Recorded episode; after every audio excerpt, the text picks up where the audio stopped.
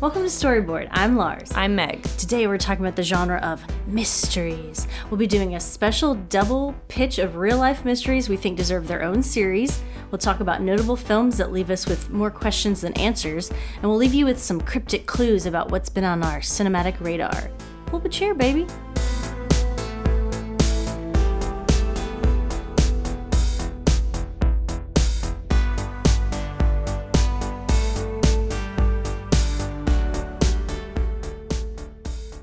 Okay, this episode we are keeping you on your toes and leading off with uh, some pitches for real life mysteries we think would make good series. I guess I can Yeah, you go first. start. Yeah. Um, so basically, in 2017, I don't know if you remember this, but mm-hmm. reports came out that the U.S. Embassy in Cuba had cut its staff in half and expelled about 15 Cuban diplomats from the U.S. after this mysterious happening in which over two dozen American diplomats in Havana complained of nausea, headaches, sleep deprivation, concussion like symptoms basically after hearing this loud, penetrating, enduring noise in their homes and in their hotels. Like over months. They started, the noises started as far back as spring in 2016 and they stretched into fall 2017 and it affected both the embassy staff and their spouses. So the noises range in description from like grinding metal noises to like a constant high pitched drone, like an electronic drone, to this was in a Guardian article, the sound of wind buffeting in an open car window. So like I don't know, like Okay. I don't know. so British sounding, okay. Uh, so, unnamed U.S. officials claim the diplomats were victims of concerted acoustic attacks by the Cubans. And I mean, it is kind of like a well known thing that, like the Russians, the Cubans have this huge surveillance apparatus that really closely monitors thousands of people, particularly diplomats from like Western powers that are in the country. Uh, so the U.S. government commissioned evaluations of the affected people, and then there was an official report produced in uh, JAMA, the Journal of the American Medical Association, that described a syndrome that was similar to people with repeated head injuries. What? Again, no one had been touched by anything. It was all based on these sounds, they were like claiming they were terrorized by in their homes and in their hotel rooms. So the report was then called into question by a number of neurologists. Like this is like over months. Uh huh. But so a number of neurologists in the international community pointed out that it was based on these cognitive tests that were administered to the symptom sufferers. So it was like this diffuse cloud of symptoms that could be attributed to a lot of causes, and they were kind of asking the people to like resp- you know like kind of doing cognitive tests memory tests and things. So it could be all things that would be psychological because all these symptoms were like very uh, hard to pin down didn't seem related and then the sounds they were describing were like kind of all over the map. So uh, a number of people have advanced the theory. It could have all been a social panic that was brought on by psychological stress.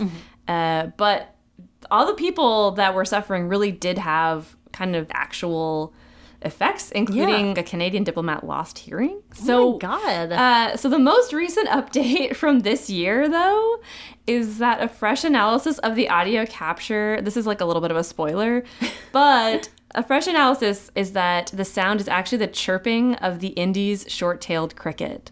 So this breed of cricket is so loud and droning, especially in the mating season, that it's basically these. First of all, there's a job that is called a sensory biologist. Okay, The cool. sensory biologist had identified definitively the sound of that particular like Caribbean species of cricket and said that basically it is actually that loud like if you're from the caribbean Mm-hmm. or from south america like sort of the northern part of south america you're like oh yeah it's really loud we and all just have noise canceling headsets. basically Cricket canceling yeah one of the scientists was like oh well if you're if you're not familiar with insect noises you could be you could be you know driven, Driven a little mad insane. it.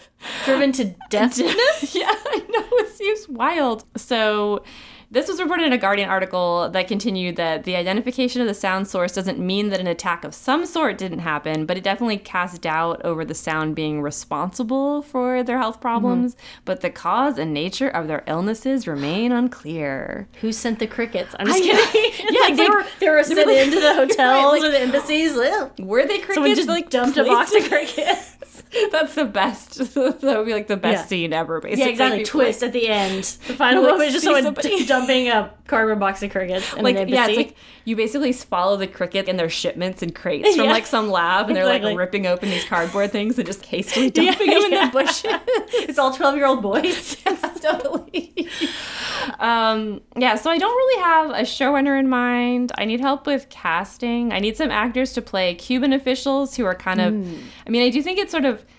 Cubans that you're dealing with, oh, are they playing a game of cat and mouse with us? There's got to be a lot of really stupid, panicky, possibly weak willed American embassy staff who are like, oh, do you Yeah. hear that? Like, I'm picturing kind of, it does seem like a social panic kind Yeah, of scenario. definitely. mass Um, hysteria, mass ma- delusion. yeah. yeah. somebody who's good at kind of being a hypochondriac and freaking out. Hmm.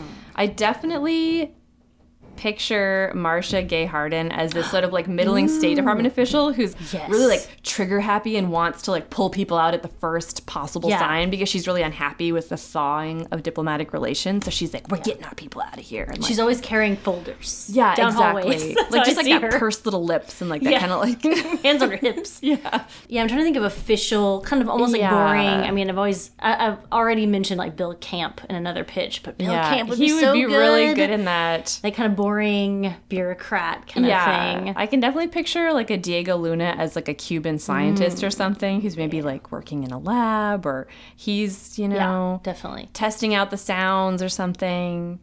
And for some reason, I'm seeing like Toby Huss. Do you know him? Okay, I don't know. I can just see his little Oh, yeah, twang. Just like definitely. he's like, we got, you know, hey, I think it's crickets, y'all, or something. I don't know. Whatever.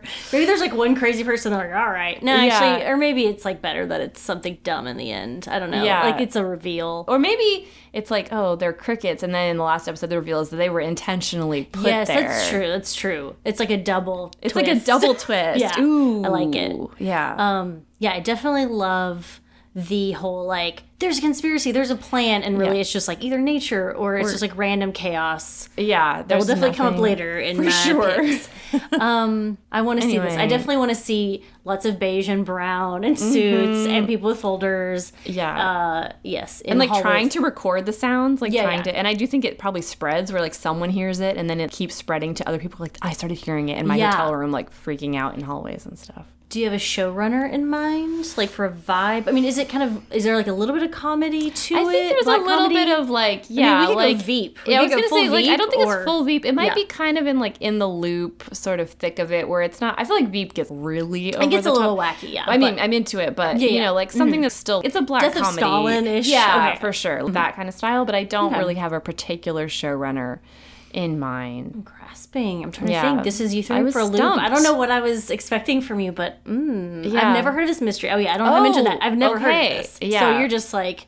So it's not even like I've been thinking about that. No, I know. mystery and who should star in it. I can see like a John Cho as one of the Mm-hmm. diplomats who's not as convinced, you know? Like he's the one trying to keep the lid on things and keep Yeah. people calm and he can't keep a, a handle on his Yeah, and People. maybe what about like Regina Hall? I'm trying to think of her part though. I feel like she knows the truth or suspects. Yeah, I don't know. I can see her kind of like trying to convince people, and they're like, "You're crazy." Like she's another one of the people that's sent there to be like yeah, she's the she's the counterweight to Marcia Gay Harden where she's Yeah. like uh huh. yeah. I love it. Anyway. I mean, this is a mystery to me. I have to look yeah, it up. and Okay, it we is still mysterious. Even Yeah. though they kind of solved it, the mystery. The mystery is was it still like you said? like, yeah, because there's still it's still open ended as far as I'm concerned. It is. And like, why are these people having like real physical symptoms? It's just Yeah, interesting. I also love social contagion, social panic stories. So, Okay. yeah. Well, that kind of bleeds into mine. Okay. so I chose something that is not necessarily my personal favorite mystery, but I mm-hmm. tried to steer clear of true crime for your sake. Thank you. Because I bring it up too much. So, and I wanted to, and also a lot of the mysteries I like wouldn't really make a full mini series. So um, instead, I went the total tinfoil hat conspiracy route with the Denver airport conspiracy. So, again, on the surface, doesn't naturally interest me, but if you kind of goose it up a little Mm-hmm. bit with, with lots of artistic license, a la like the series Fargo, I don't know if you ever watched that, but they take like a, it's a based on true story, and I'm like, that's bullshit. Anyway, so I was like, just say it's, we made this shit up. Anyway, Yeah. um, but I think we could really have something here. So, this is just going to be a laundry list of the weird things Okay. um, rather than like a macro conspiracy. Yeah.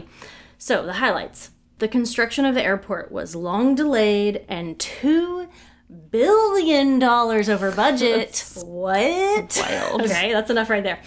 Um, I went some forensic accounting. A whole Yeah, scene. I'm no just kidding. um, uh, supposed underground bunkers and tunnels underneath the airport built by the government allegedly for uh, like a future apocalyptic disaster for the global elite and possibly like leading to NORAD, which I only know about NORAD because of war Santa. games. Oh, That's it, right? I. Anyway, um, the bird's eye view of the runway layout looks like a swastika. I mean, so says people, but I'm like, it's just like a pinwheel shape. oh, okay. So, I yeah, mean, you know, people really are looking they're for. really yeah. straining for that. Inside, there are creepy murals of nuclear disaster and Nazis and gas masks. That's just weird. Um, there's a capstone laid over a time capsule used to commemorate the opening of the airport in the mid 90s. I couldn't really figure out if it was 94 or 95. The time capsule's 94, but the opening date was 95, whatever. The capstone has uh, Masonic symbols on it and says the words New World Airport Commission for some reason. So, Freemasons plus New World Order equals the internet going berserk. Yeah. And perhaps the creepiest of all is the 32 foot tall demonic blue horse Yes, statue with the horse. glowing red eyes out front that actually uh, killed its own creator, art, uh, artist Luis um, Jimenez, when a piece fell on him during its construction. So I think that's the thing that people really That's- people really, to. yeah, yeah. So it really seems more of like a conspiracy based around bad art. It seems like Yeah. it's like murals and uh, there's like gargoyles inside too and whatever. Well, and, like they've a really leaned into it. Like I don't know if you read all this, but like the Denver Yeah. really like hypes yeah, it up. They're like, ooh, yeah, come Yeah, on, come, freaky come visit. airport. Yeah. Exactly. so I want a five or six episode miniseries, each with a different, I guess, protagonist is like the word, but anyway, a different protagonist centered around different aspects of the conspiracy in each episode. The the sculptor of the horse and him dying. Uh, the muralist making this creepy ass mural. um, the underground tunnels. Uh, the time capsule, and of course the finale that ties everything together and I don't know how, but it will. Um, so I mostly want long, slow, creepy shots of different parts of the airport at night. So in each episode, if like if it's the tunnels, then it'll be like the tunnels. It starts with that kind of long. Exactly, it's just like a long, slow panning zoom kind of thing. Um, maybe not a ton of dialogue, and there probably needs to be some sort of event outside of the actual conspiracy, but some sort of event that starts the investigation. Like, sorry, but a murder or a series of creepy events, ghosts or whatever. I don't know. Yeah. and maybe a journalist who investigates the mystery is like sort of a through line. I'm not sure. So for showrunners, um, I thought cinematographer Bradford Young, who filmed Arrival, Restless City, and When They See Us, um, has started directing a few things recently. So I'd really like to see him take the Oh, reins. He really could do that like dark, creepy, Yeah. amazing cinematography thing. So. Yeah, casting. I don't know. It's kind of like I said. It's kind of a loose one because, it's like who you. It kind of depends how you're. Yeah, because it like I don't really necessarily have like a set plot line. Like besides like maybe like one investigator, Mm-hmm. and then I mean most of this is gonna be at night because I don't want like a bunch of people bustling around. and Mostly, Right. most of my creepy shots at night. So I'm like maybe the custodial staff see something. I guess you could have like I don't know who's in charge of an airport like day to day, like the manager. I don't know. Is that weird? I don't, I don't know. The owner. I'm just gonna Yeah, who does? You know what I mean? Like the, head port authority. I think yeah, runs it. Sure. Yeah. You know what I mean? Like the Yeah, main yeah. guy that's like, I'm in Yeah. charge of this. Yeah.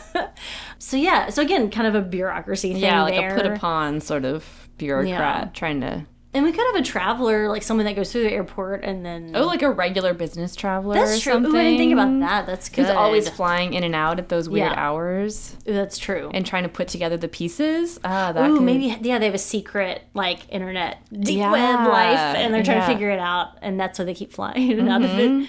Ooh, or maybe it's just the classic like it is the gateway to hell or something. The classic Hellmouth You know, scenario. and I mean, there's also the aspect of you know a white capitalist structure on stolen land. So I mean, that could be a part of it too. So I don't know. There's a lot of I don't know what the actual mystery is. Just I think Hellmouth mysterious. is pretty good yeah. though. Yeah.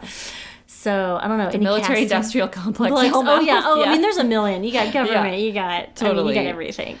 casting wise for a traveler. Hmm.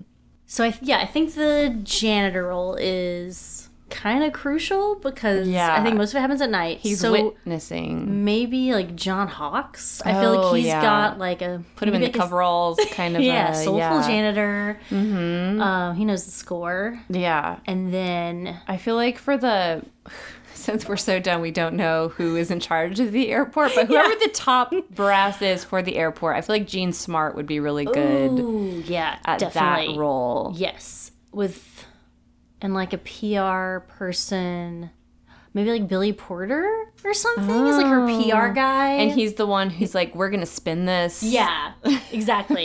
we're gonna Um, lean into it. Yeah, exactly. I can, I can fix this. I'll do like murder mystery tours. yeah, of the airport. exactly. What about the traveler? The I business traveler? feel like for a traveler, I'm just picturing like heels walking Clacking, down a clacking. long hallway. So maybe like who looks good in a like a Thandie business- Newton Ooh, okay. Mm-hmm. style. Love it with her Yeah. hair in a French twist. Exactly. in my and head. she's just like got her little rolly thing, like oh, the, Oh, yeah, the yeah. fancy glidey kind. Yeah. that's what I picture. yeah, I can see it. I can see it. Bradford Young, showrunner, cinematographer. I love it. I'm totally in. Yeah, mysterious. Mysteries abound.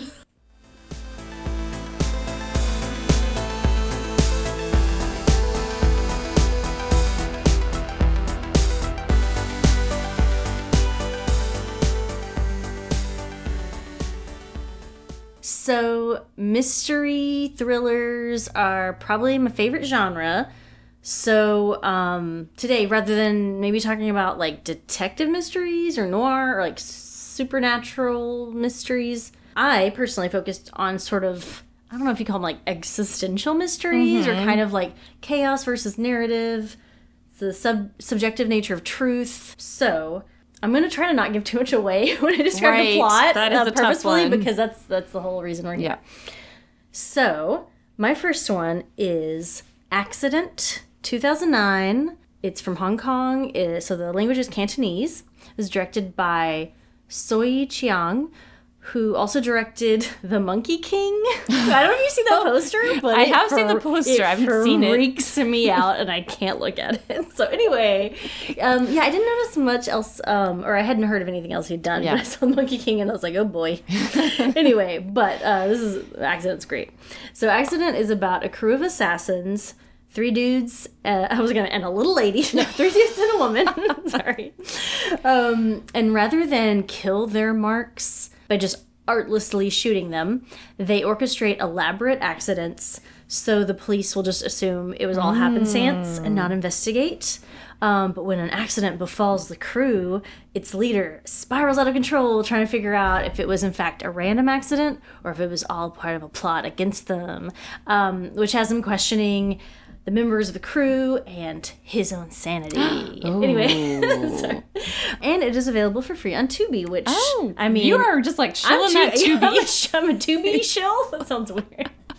Um, yeah, it's it's just uh it's just a great little mystery. I'd highly recommend it. How did you hear about it? Actually, it was a while back on All Units. I mean, Oh, he really? started to describe it, and he said "crew of assassins," and he, like, basically gave the plot uh, synopsis. And I was like, "No, pause! I don't want to hear any more. No spoilers. Tell me no more. I'm gonna watch it." No so, yeah, so I need to go back to that episode because I was like, "No, I've got to, I've, I've got to know. I got to go in fresh."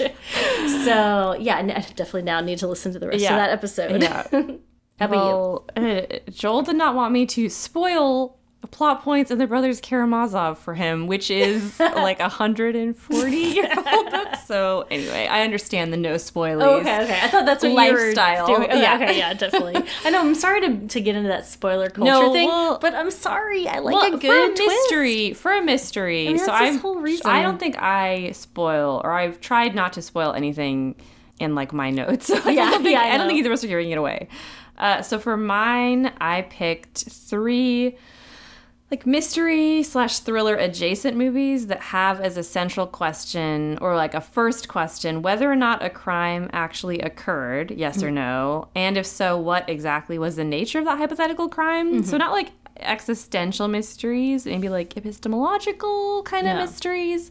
Um, although when you said existential mysteries, I was like, damn, I did Chan is missing last episode. I'm like, that's such a perfect one. I mean, maybe that was just my go-to Yeah, word for totally. like I don't know, creepy. I don't creepy know stuff. Yeah, creepy exactly. things. uh, so I have a kind of classical style thriller, a deconstructed thriller, and like an anti-thriller. Ooh, I'm Okay. intrigued. So first up is kind of like the classically sort of styled, structured Mm-hmm. Uh, so my first pick is Tell No One from 2006. it's so a good. relatively contemporary French version of you know, it's got all the twists and turns you want, right, from a thriller. So it was directed by uh, Guillaume Canet, who is pretty well known as an actor, I'd say, yeah. as a French actor. And it's based on a novel of the same name by the American writer Harlan Coben. So it actually yeah. was an American story that was uh, translated in French. Uh, so the movie starts out with a married couple, Alex and Margot, who go night swimming in a lake near their childhood homes. They have this kind of run of the mill couple fight. She swims off. He hears a scream, goes after her, gets whacked by a two by four. You know. All is dark and scene. So that's like Yeah. the first few minutes. Yeah. Um, and then it, you cut to eight years later. He's a pediatrician in Paris. He's never gotten over her death.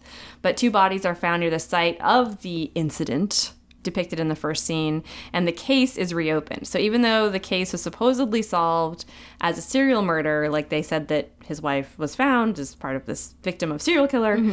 uh, the police have long suspected Alex. So they're following a trail of clues that contradicts the story that we see in mm-hmm. through his eyes in the first scene. Mm-hmm. Meanwhile, he starts getting these mysterious messages that imply his wife is not dead at all, and it just spirals from there. So you just follow him like through a lot of interactions and linking like weird little links between his sort of uh, circle and then the police, and then his interactions with um, a former patient, etc. And at some points, it feels like there's too many loose ends, but it does kind of spin closer and closer to conclusion. So there's like some really great chase scenes and a really good supporting cast, including Kristin Scott Thomas. Oh, and she's playing a native French speaker. And then we looked it up, and it's like, oh yeah, I knew. I guess I knew she'd like married Yeah. a French person. Like she oh, just is lives there. Okay, yeah, she I just just like thought she was smart. no, she's like lives there, and that's like Oh, her. okay, She okay. considers herself. She's a French citizen. Um, Oh, really? And then uh, Canet himself also plays a role in the film. Oh. Uh, anyway, it's just like a good, very suspenseful. There's a really beautiful Briard. Uh, if you're a dog fancier, Oh, I was there's like, what? Is that a French herding dog. Yeah, Is it a There's French garden? There's a great big old hulking Ah. herding dog also in it.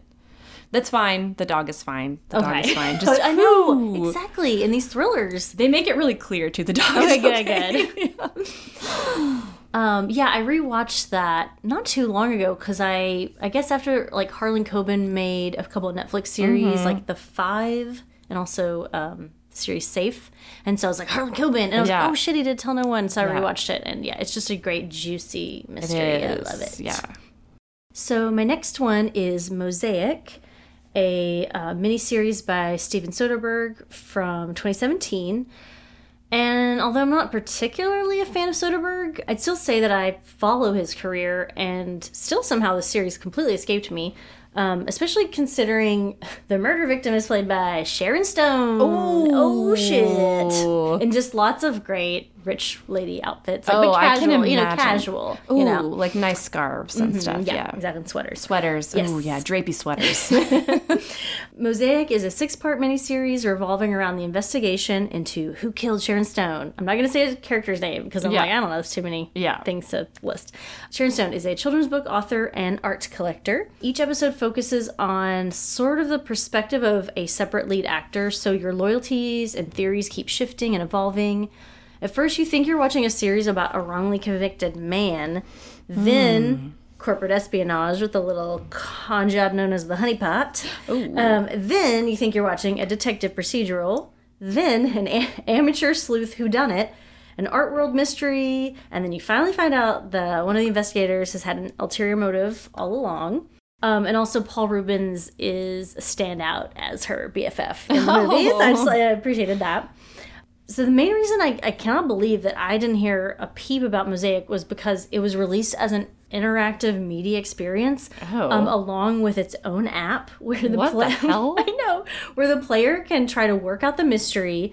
Um, and is allowed access to crucial material that isn't in the film or in the series, including a totally different like s- subplot. I don't even call it a subplot. It's like the plot, the real plot, I guess. That's I think about a cult. I mean, I don't think that's a spoiler because because you cannot access that app anymore, which really pissed Oh, me what off. I the wanted, I know, I wanted to access the app and get that juicy, Yeah. those juicy details about the cult or They're whatever. like this is for like an iOS that doesn't exist. well, I guess it's just they had a limited time. I was like, I guess that makes it Oh. sexy if it's like it's only for a limited time. But I'm like, I want to see that. Yeah, that's that- weird. those scenes or whatever. Obviously, it was that didn't. Yeah. I don't know if it didn't pan out or they're just like that makes it more fun if you Hmm. can't access it later. Anyway, so I was just reading basically like a Reddit thread about what that info was. The writer Ed Solomon also wrote the Bill and Ted series, including the upcoming third one. Oh boy. Um, and I guess he also wrote Men in Black and the Now You See Me series, the splashy magician Wow. movies, I guess, and the Super Mario Brothers movie Okay. from 1993. But I swear the movie is really well I don't know what to I swear to God, I know I'm throwing you so many curveballs. You are.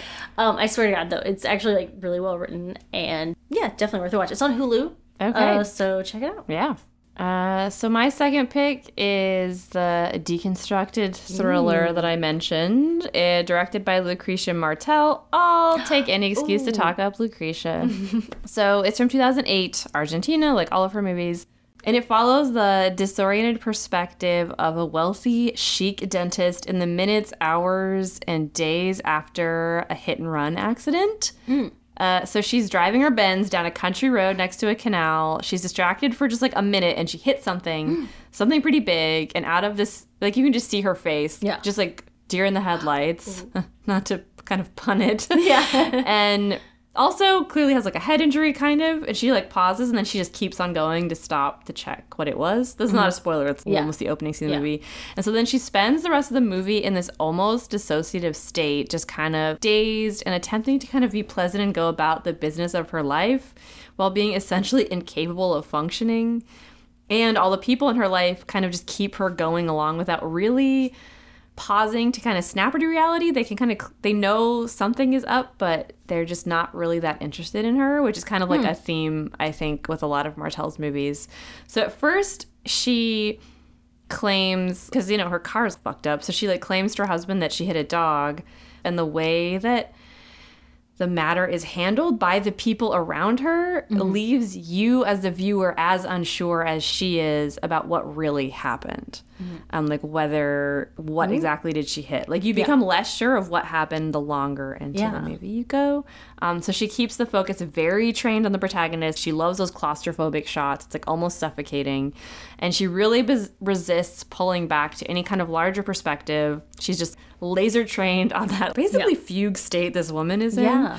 So there's kind of this theme of willful forgetting and conscious amnesia that works really well as this micro character study, but then also I think as kind of a social allegory for the very white upper classes in Argentina. Um, but it's not like this clear cut sort of social commentary because it doesn't really pan across sort of. It just it keeps it very Very on tightly on the yeah, elite, exactly. so I do think that Martel really loves to subtly humiliate her bourgeois protagonists and probe their hyper hyper narrow worldviews. Mm-hmm. So I feel like the Headless Woman has some of those Antonioni kind of mystery vibes. oh, I love it. Questions about the nature of events and sequences in relation to the observer. And I just love how her films are alternately very abstract and then like fully stifling. Um, so it's a really good one if you want something that's not like thrills and chills, but just deconstructing a cr- possible crime. Yeah, like a slow maybe? burn. Yeah, Ooh, yeah. Definitely need to check that out. So my last one is Homicide. I just realized all my titles are single words. Anyway, Ooh, so I like that. yeah, uh, unintentional. So Homicide from 1991, uh, directed and written by David Mamet. So this is on Criterion, but I feel like no one really talks about it, so I'm talking about it. So uh, Joe Mantegna plays a homicide. Joe Montana. yeah. Um, I mean, he's a, yeah, him and Mamet work together a lot. Yeah. So I know it's kind of weird, and he's in Criminal Minds, so he's definitely into that whole true crime vibe. Um, he plays a homicide detective investigating a, a shooting of an elderly Jewish shopkeeper. He's put on the case because the victim's son believes he'll prioritize the case because Mantegna's character is of Jewish descent. First, Montaigne is resentful because he wants to work on a, this high profile cop killer case that he was originally assigned to, and because um, he underplays his own Jewish heritage. But eventually, he does believe the murder to be part of a trend of anti Semitic attacks, and he's drawn into the city's um, underground Zionist movement. He he does things in support of the organization, like the Zionist organization's cause, that put his career in jeopardy. And in the final moments of the film, a few revelations unravel everything he understood about the case and maybe his life. Oh. So I mean, like, yeah. Again, I am really trying to avoid any kind of spoiler Yeah, exactly. there. But I, I swear, in the last moment, you're like, wait, what? David Mamet, who was the famous playwright, obviously like Glengarry Glen Ross, who later became a director, a movie director, does seem like the type of person who would be mean to actors. Oh, so, I mean, yeah. that's just that's more of a hunch. That's a yeah, personal just hunch. A, just a read. But yeah, exactly. Um, anyway, um, but the the movie is outrageously good. It asks a lot of the same questions as Accident, Mm-hmm. which again is is getting a little bit spoilery. Even I can't even broach the subject. Just watch Yeah, them. You'll okay, love them. totally. Um, and it's available on the Criterion Channel. Okay. I haven't listed any of where mine are available. Uh, Tell No One is on uh, seen it around. Kanopy. Kanopy, yeah. Headless Woman. There's a bunch of Lucrecia Martel stuff on Criterion. I don't I know if that's it's on Kanopy there. though. It's on. I, I know it might be on Kanopy. somewhere. Yeah, it's Um, around. Yeah. Then this next one is. Ooh, it's either on Kanopy or Criterion. I'm not sure. I think it's Kanopy actually. Let's see. Let's take a look. Yeah. Okay. So uh, this is the one I would describe as an anti-thriller. So Buffet Froid, also known by the English title Cold Cut. Sorry for butchering the French. Don't speak it. It's a 1979 black comedy by the French director Bertrand Blier. Uh, most of it takes place within a pretty short period of time and concerns just a few characters. Basically, these uh, the misadventures of these three characters. There's the unemployed weirdo Alphonse Traum, played by Gerard Depardieu, in a oh, really like a young- early, a young, like a younger, hotter, not a- right. We're not talking Green Card with Andie MacDowell or like My Father the Hero. Oh my god, We're my father talking- hero. We could talk about that for twelve hours. Yeah. Okay, sorry. Anyway, So this is like young, like legitimately like good good look, good looking, good, looking. actor. Lantern jaw, Gerard sort of, Depardieu. yeah. so he's the main character. His neighbor, who's a police inspector, who's actually his only neighbor in this giant high rise, Mm-hmm. and his wife's somewhat repentant murderer. Again, this is not a spoiler because it's like an anti thriller. Yeah. Um, the first thing you see, Depardieu is in this almost empty metro station. He hulks along and he approaches the only other person on the platform, immediately engages him in a conversation on whether or not he's ever thought of killing a stranger. you know. And over the course of the conversation, like terrorizing this man, he whips out his knife, kind of gestures with it. He ends up tossing it. It disappears. And then a short time later, he's coming out of the subway and he comes across the same man.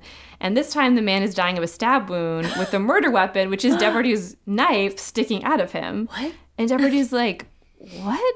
So the guy's like, well, you may as well take my money and take this knife with you. Like, I'm gonna be dead anyway. Who cares? Like, this is it's a really absurd black comedy. I mean, it's like it's very Buñuel feeling. Yeah, yeah. Oh, that's true. Um, yeah. So he comes home and he tells his wife, "I think I might have killed this guy. I think I'm a but murderer." I don't have any memory of this."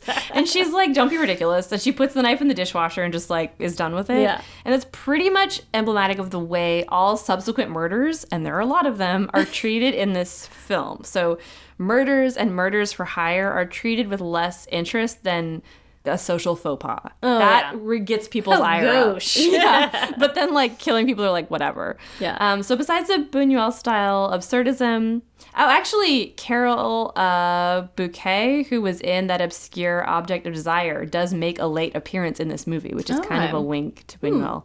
There's a bit of an after hours vibe, maybe because of the timeline. It's like mostly over one night and then Yeah. into the next day. I feel like we mentioned it after hours. Like it's a shorthand. It all happens in one night. It's true. It's the Donald Pleasence of Oh, movies. definitely the Laura Dern. uh, Yeah, I get a lot of mascots. Sorry. Um, so every uh, action in the movie is through the prism of the kind of like late 70s urban malaise and alienation. And there's just all these people who are kind of inured to brutality, but it's all very fun and dark and ridiculous. Oh, and the yeah. payoff is really enjoyable. Okay. So, yeah, if you want something that just flips a thriller inside out and like Yeah. the aesthetics, especially like the opening sequence, you would love the look of this like late 70s metro, like this neon and Mm, It's oh, dream. it's like black and red and like ooh, what lights. Oh, it's so good. don't think I've really heard. I mean, the title sounds familiar, but the actual Yeah. like plot points don't. It's some real Lars Lars bait, I think. yeah, I'll definitely check that out.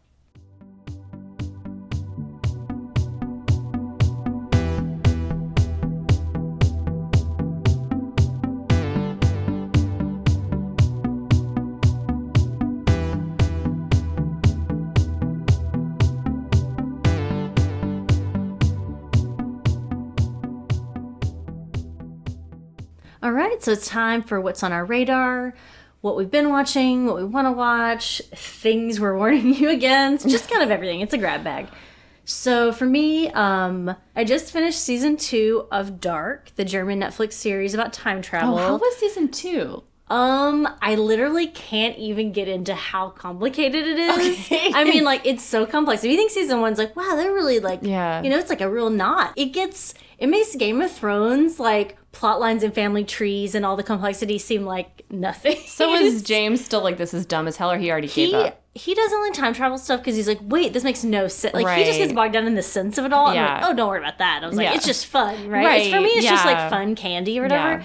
There's a certain point in season two where I was like, this is too complicated. Oh, like this is crazy. But then I was like, you know what? I'm just gonna lean into Gotta it. go with it. And then it kind of just goes even farther to like sort of the left. I don't even know how to like, describe. There's literally if a friend comes up to you and is like, "Hey, what's dark about?" Like, describe season two, I'd be like, I can't. I a don't. It's, a, it's just like look up memes about how people Okay. can't explain it. Anyway, but if you like time travel, sci-fi, supernatural, mystery stuff, whatever, all that, look it up because it is Okay. a wild ride. Wow. But like, just be ready. I don't know. Just be down to clown. Down to it's- clown, It's like crazy. I came upon uh, a lovely Britishy podcast called Shedunnit, where the host talks about different aspects of the golden age of detective mysteries written by women authors like Agatha Christie, Dorothy L. Sayers, etc. It's basically the podcast equivalent of watching Miss Fisher's murder mysteries.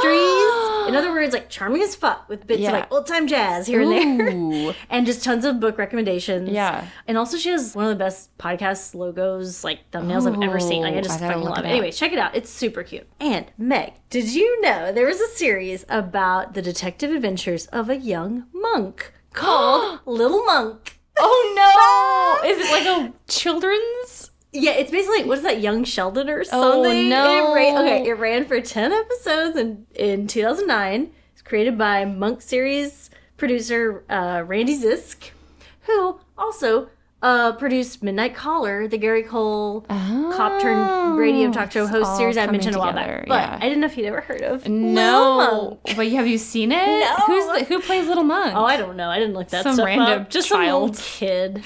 so like young Sheldon ripped off the Monk creators. Is what you're saying? But I, I mean, I don't even watch Monk, but I'm like, I, I would check this. out. I don't know where look. it's available, but Yeah. anyway, Ooh. just thought you'd like that little Yeah. tidbit. Uh, well, speaking of s- strange spin-offs for classic shows that loom uh, large in my psyche, I received for my birthday. You'll all be relieved to learn that I received for my birthday the Crown of My Desires, which was the complete Columbo box set. Shit.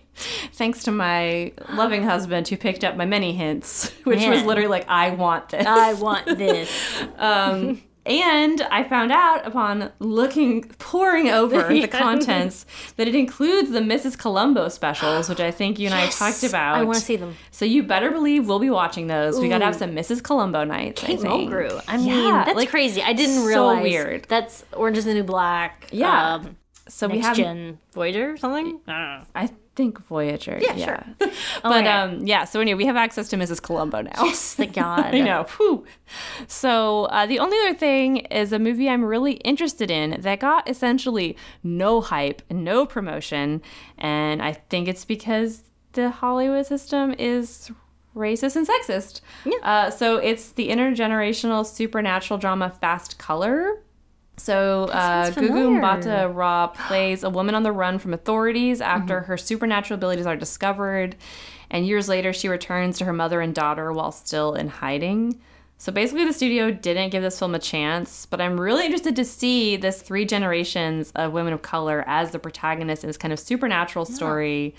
Um, just something fresh amid a summer of trash supernatural kind of movies. I mean, everything is from like 20 years ago. Sorry, I saw some sort of meme. It was like Men in Black, Child's Play. Also, I was like, oh, is it 1995? Yeah, and What this is just seems very like well made. Like I mean, based on the trailers, and actually got Yeah. really good reviews. I saw one trailer, so I was like, yeah, what happened yeah, to that? it was only it was only in Portland, for example, for a week because they just got like no promotion. But I think that it's coming streaming soon, Okay. so that I'm gonna check out as soon as I can. Definitely, me too. Well, thanks for joining us. You can subscribe to keep up with us or drop us a line at storyboredpod at gmail.com, via Instagram at storyboredpodcast, via Twitter at storybored underscore pod. All the links to the movies, articles, people we talk about, our Books, books, everything. podcasts, whatever. They're in the episode notes, so you don't have to search around. You can close that notes app. Uh, till next time.